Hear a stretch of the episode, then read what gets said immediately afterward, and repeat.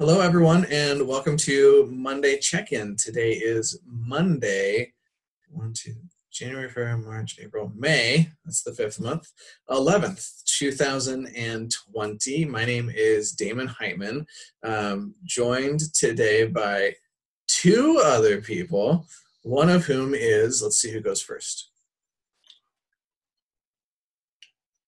Dead air, dead air. Kylie, you were supposed to take the lead there. I'm Pastor Greg, and uh, happy to be here with you, and super excited as well to have uh, somebody else here with us who will introduce herself. Yeah, I'm Kylie Winberg, Parish Associate. Glad to be here today. And so, for if you just happen to be sort of tuning into this for the first time, the Monday check in is uh, something that we've started fairly recently from First Presbyterian Church in Hastings, Nebraska. Uh, we run through a few announcements uh, for folks to be aware of during the course of the week ahead. And then we sort of shift gears a little bit and we take a look at uh, one of the scripture readings for the upcoming Sunday. And uh, we'll share that we read it and then we just have a little conversation about it sort of at the start of the week. And then hopefully folks can mull that over during the during the next six days and uh, and then we gather up for worship on Sunday and it just boy, it's just cohesive and smooth, and just everything always works perfectly, and just just wow. Except so. when the power goes out an hour before our Easter service. But you know what? Even then. yeah, we made it work. It was fine. All right. Uh, Greg, what what should we what should we know? Uh, some some good stuff. So yesterday, uh, I think most people know was Mother's Day, and uh, our amazing Presbyterian women's group at our church always takes a special offering on Mother's Day to benefit a local ministry partner. This year, that uh, special offering is Healthy Beginnings, which is a program of uh, Mary Lanning Healthcare, which walks with families that are at risk, uh, either due to poverty or substance abuse issues or other things, from uh, prenatal care all the way until their oldest child is three years old.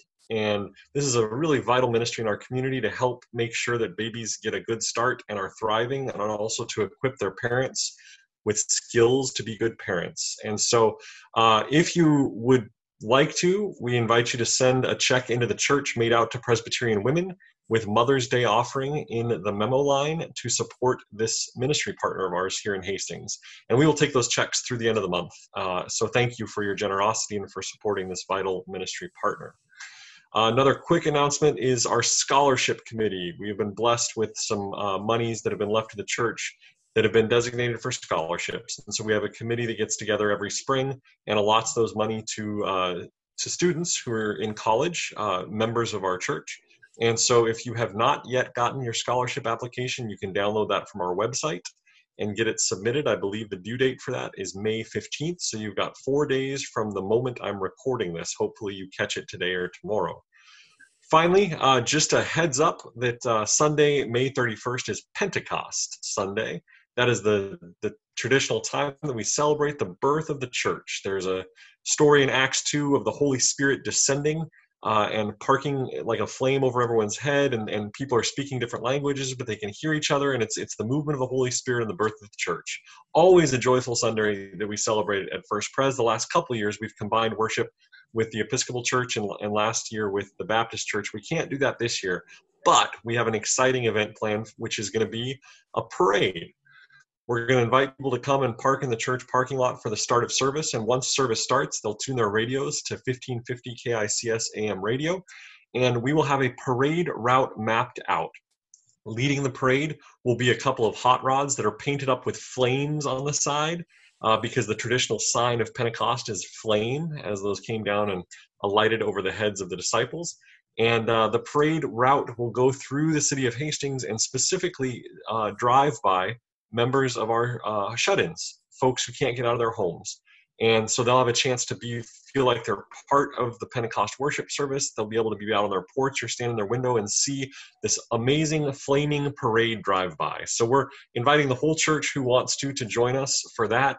If you don't own a car that has flames painted on the side, you have plenty of time to go get flames painted on the side of your car, or you could also get some cut out of uh, of um, like paper or something like that, and you can tape them on the side for this flaming Pentecost parade where we will celebrate the Holy Spirit, we will celebrate the birth of the church, and we will celebrate our own church family as we drive through town and visit our VIPs, our shut in members. So, those are the announcements I've got for you today. Uh, I think we can dig into our uh, scripture study, but I would like to open us quickly with a word of prayer. So, let us pray. Gracious and loving God, we give you thanks for the technology this morning that allows Kylie and Damon and I to meet in this way and to discuss your holy word and the claim that it stakes on our lives. This morning, as we read the Gospel of John, may your spirit move through us in our conversations. May it move through the people who are listening to this broadcast so that they may feel your Holy Spirit in their lives and they may see the work of your Holy Spirit in the world. We're going to be focusing this morning on love and what it means to love God. And so we ask that you build up the love in our hearts so that it bursts out and makes a difference in the world. We ask all this in your holy name. Amen. Amen. So, indeed, the passage that we have for this coming Sunday is from the Gospel of John. It comes from the 14th chapter, verses 15 through 21. It reads something like this it begins with Jesus speaking. If you love me, you will keep my commandments. And I will ask the Father, and he will give you another advocate to be with you forever.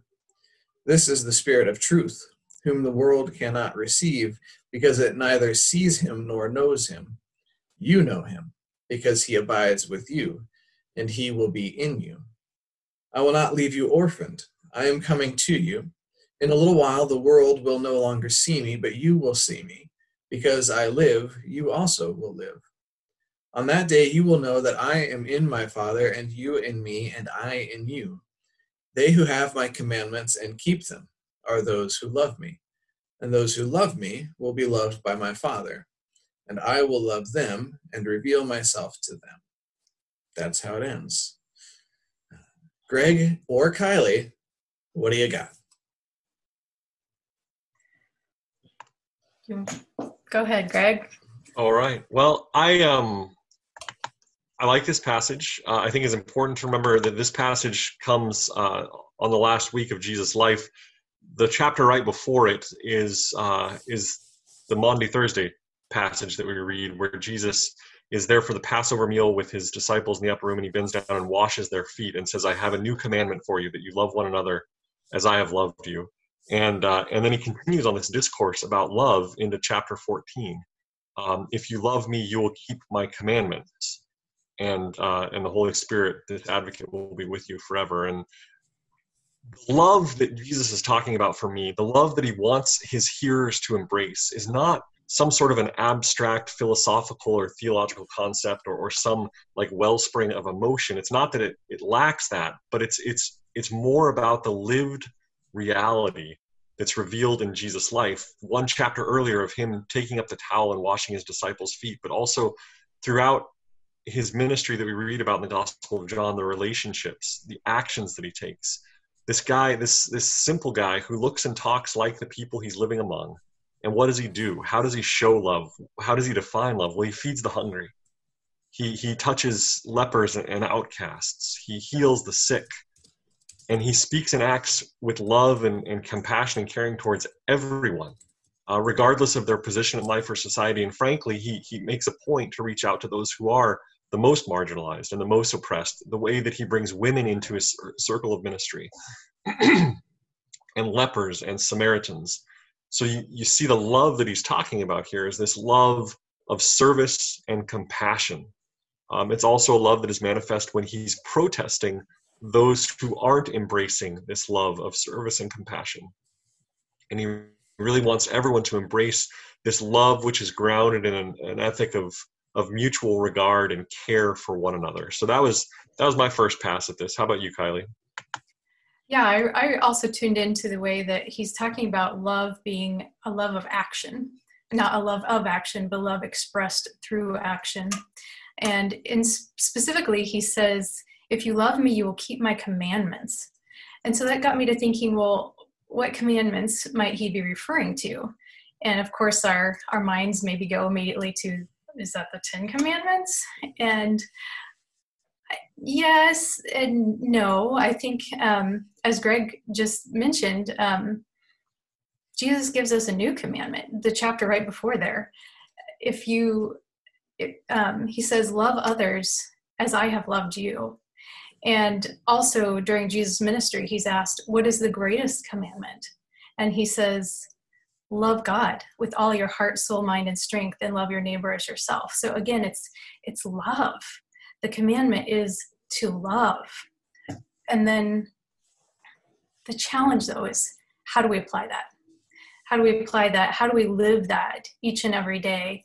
And I think that's that's where um, Jesus' commandment, God's commandments, come to us in very personal ways. Um, when when we feel that nudge, that nudge to love, to serve, to reach out in compassion and forgiveness, that's a commandment in our lives in that moment, and it's it's our spiritual growth opportunity to discipline ourselves to be able to make the choice to follow to hear that and to follow it readily whether it's something we're in the mood to do at that moment or not again it's that love expressed through action. Yeah I find it interesting that it gets so the very first if you love me you will keep my commandments. It's it's given as that is a thing that is going to happen. Right? It, it's not if you love me um, then you might keep my commandments. Um, yeah. or you know, it's yeah it if you love me then this is a this is a natural outspring of that right? I, you you drop a bowling ball and it goes down. It it's just it's a simple cause and effect sort of relationship between the two. Um, and this idea that loving jesus spurs us to keep his commandments and of course his commandments have to do with love and, and acts of love and, and approaching people in love and considering them in love and all those sorts of things as well yeah, and that the way it becomes so natural, I think, is because of the Holy Spirit being active in our lives. Mm-hmm. Jesus says, "I'm, I'm going to send you the the Advocate." Uh, that's that's the link. That's what makes it work. Um, the Holy Spirit is who and how, who gives us the ability to know what is the right thing in the moment, and not only to know what is the right thing in the moment, but to have the strength and the power to fulfill it. We we have the power of the holy spirit in us at all times. And and jesus even says the world may not realize this but you do. You've got it it, it may not be explainable but you're going to see me you're going to you're going to feel the holy spirit you're going to recognize it because you're going to find yourself doing these acts of love mm-hmm. yeah and i think my experience is Presbyterians are, are, just a wee bit uncomfortable with the Holy Spirit, right? Um, but but we're working on it, right? uh, you know, I, I, had a seminary professor who said the way we envision the Trinity is is two men and a and a bird, uh, because the Holy Spirit is traditionally um, shown as as the dove descending at Jesus' baptism, but that's that's about the extent of it. And so when we start reading passages about the the presence of the holy spirit in our lives i think it can make us a little uncomfortable because that's the mysterious part of god that that pushes us to action as you said that nudges us. And uh and we like things decently and in order and sometimes the holy spirit makes things very messy uh, mm-hmm. because all of a sudden we're being nudged into uncomfortable spaces and into doing uncomfortable things um, I've thought about that, you know, um, with our United Harvest food distribution. Back when we were doing it, where we paired people up and they walked through with a cart, um, I, I would generally help work the registration table, but also float through our waiting area. And uh, we have volunteers like Jane Marsh and Lene Hall who spend their entire three or four hours in that waiting area interacting with clients, getting them, helping them fill out their paperwork that they have to, but then just loving them and interacting with them and um, to be very honest with you, it's a little uncomfortable for me to walk into that waiting space. Uh, and but through Jane Marsh nudging me, which I really think that the Holy Spirit can work through other people as well. Jane's like, "Come in here. I, I need your help, or I need you to talk to this family in Spanish, or I need you to meet this person."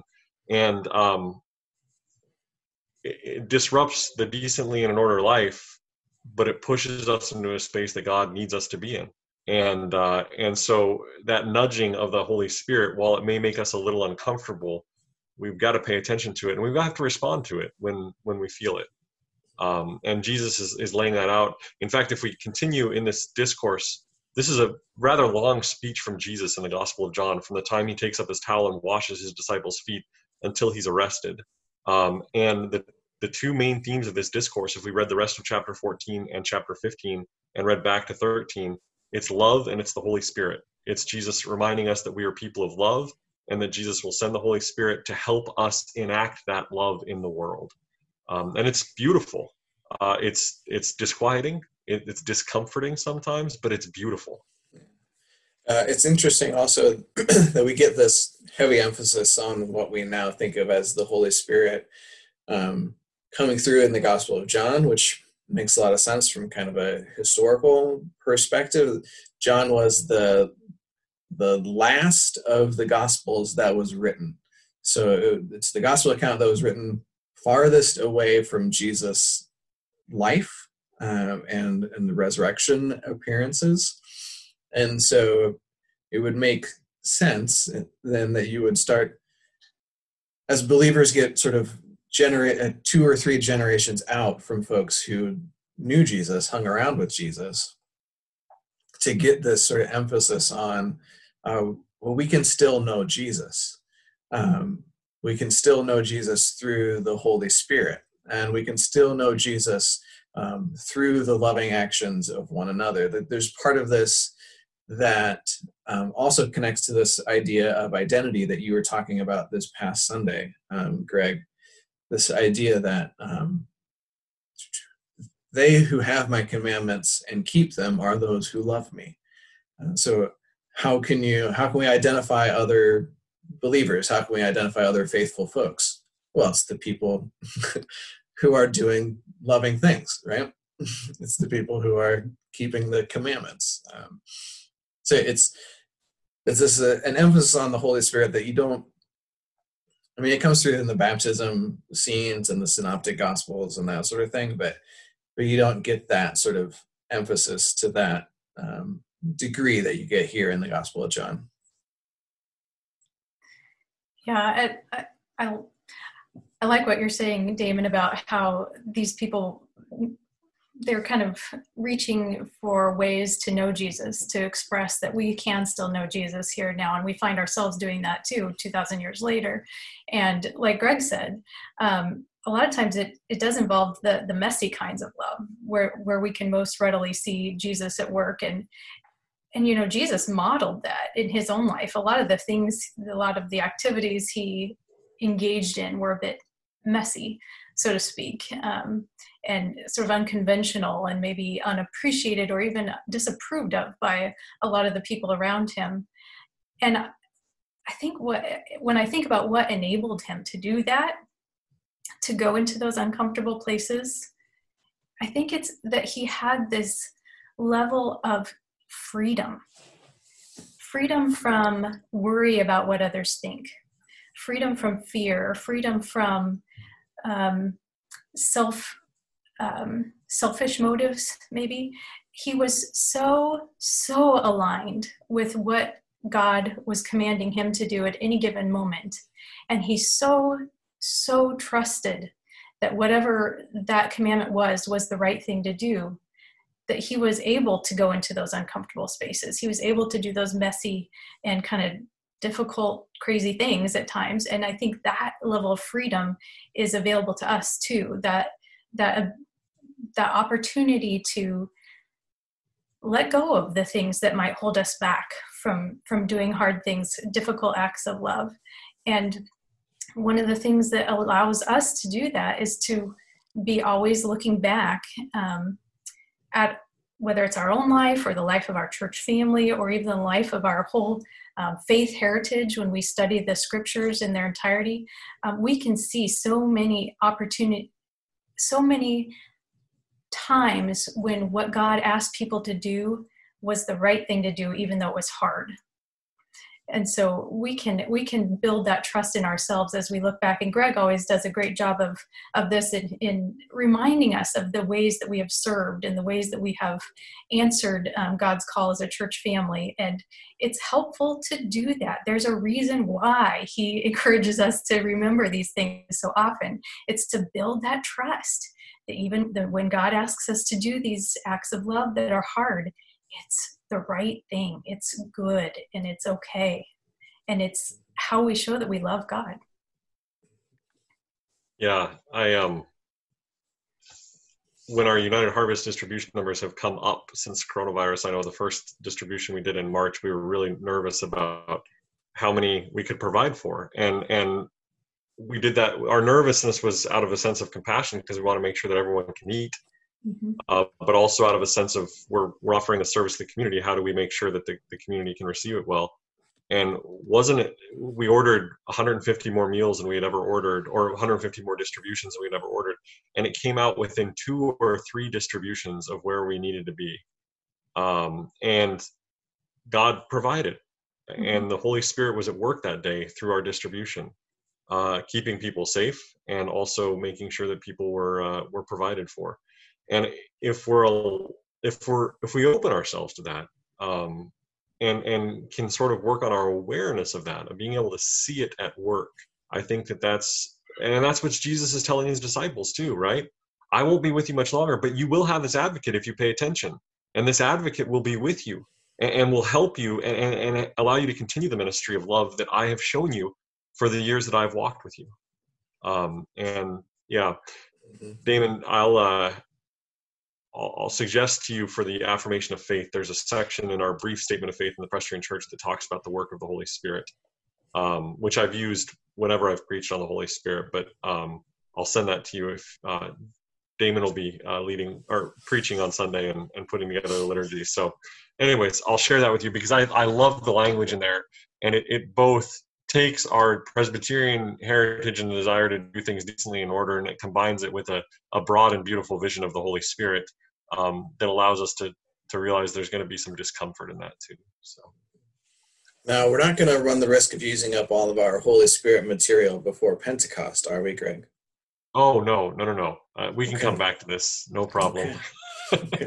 that flaming procession of cars. Hopefully, none of them will actually be on fire, but uh, they will have flames on them, and uh, that that in itself will be a movement of the Holy Spirit that uh, I look forward to seeing on May 30th. So, Damon, you um, ask me every week, can you preach it? Yeah, I, I suppose. I mean, folks have done it before. Um, one of the one little final thought that I, that sort of occurs to me is the sense that um, you know all of these these acts of love um, there's also a strong sense of what is what is uniting like what is pulling these different things together like what is pulling god the father and god the son and god the holy spirit and the believer and the believing community what's pulling them together? What's holding them at their core? And it's this idea of love right? And um, anyone who's had the opportunity to volunteer at united harvest or any real you know any sort of activity like that that's focused on service to others you know if you've sat around a table and well let's let's shower someone with cards or whatever the case right? Um, you notice you know, about halfway into it and towards the end of it that that that acting out living in love in that way um, draws all of those folks together and something that we notice at the end of every go and serve trip um, all of those sorts like that coming together and sort of dedicating ourselves in that way um, pulls us unites us and pulls us together. So um, that seems like seems like plenty of chatting. Um, kylie would you mind offering a, a closing prayer for us? I would be glad to do that. Let us pray. God of love, you are love. And you invite us to be united with one another and with you as we act in love in our world. Grant us the ability to be aware of your nudges, your gentle pushes, your invitations that we receive through others, and grant us the courage and the freedom to fulfill your commands in our lives in each moment. God, we thank you for the example of Jesus, for his amazing love for us. We thank you for giving us the great blessing of the Holy Spirit to be with us and to teach us and guide us. Grant us the willingness to be open to what that means because it may mean crazy, new, different things that we're not used to. But Lord, we know that whatever you would ask us to do is good for our good and for the good of your kingdom. We pray that you would be glorified in all that we do today and every day. Amen. Amen. Amen. Well, thank you, Kylie and Greg, for joining in on this conversation. Thank you to everyone out there who has been listening along. And until next time, toodaloo. Toodaloo.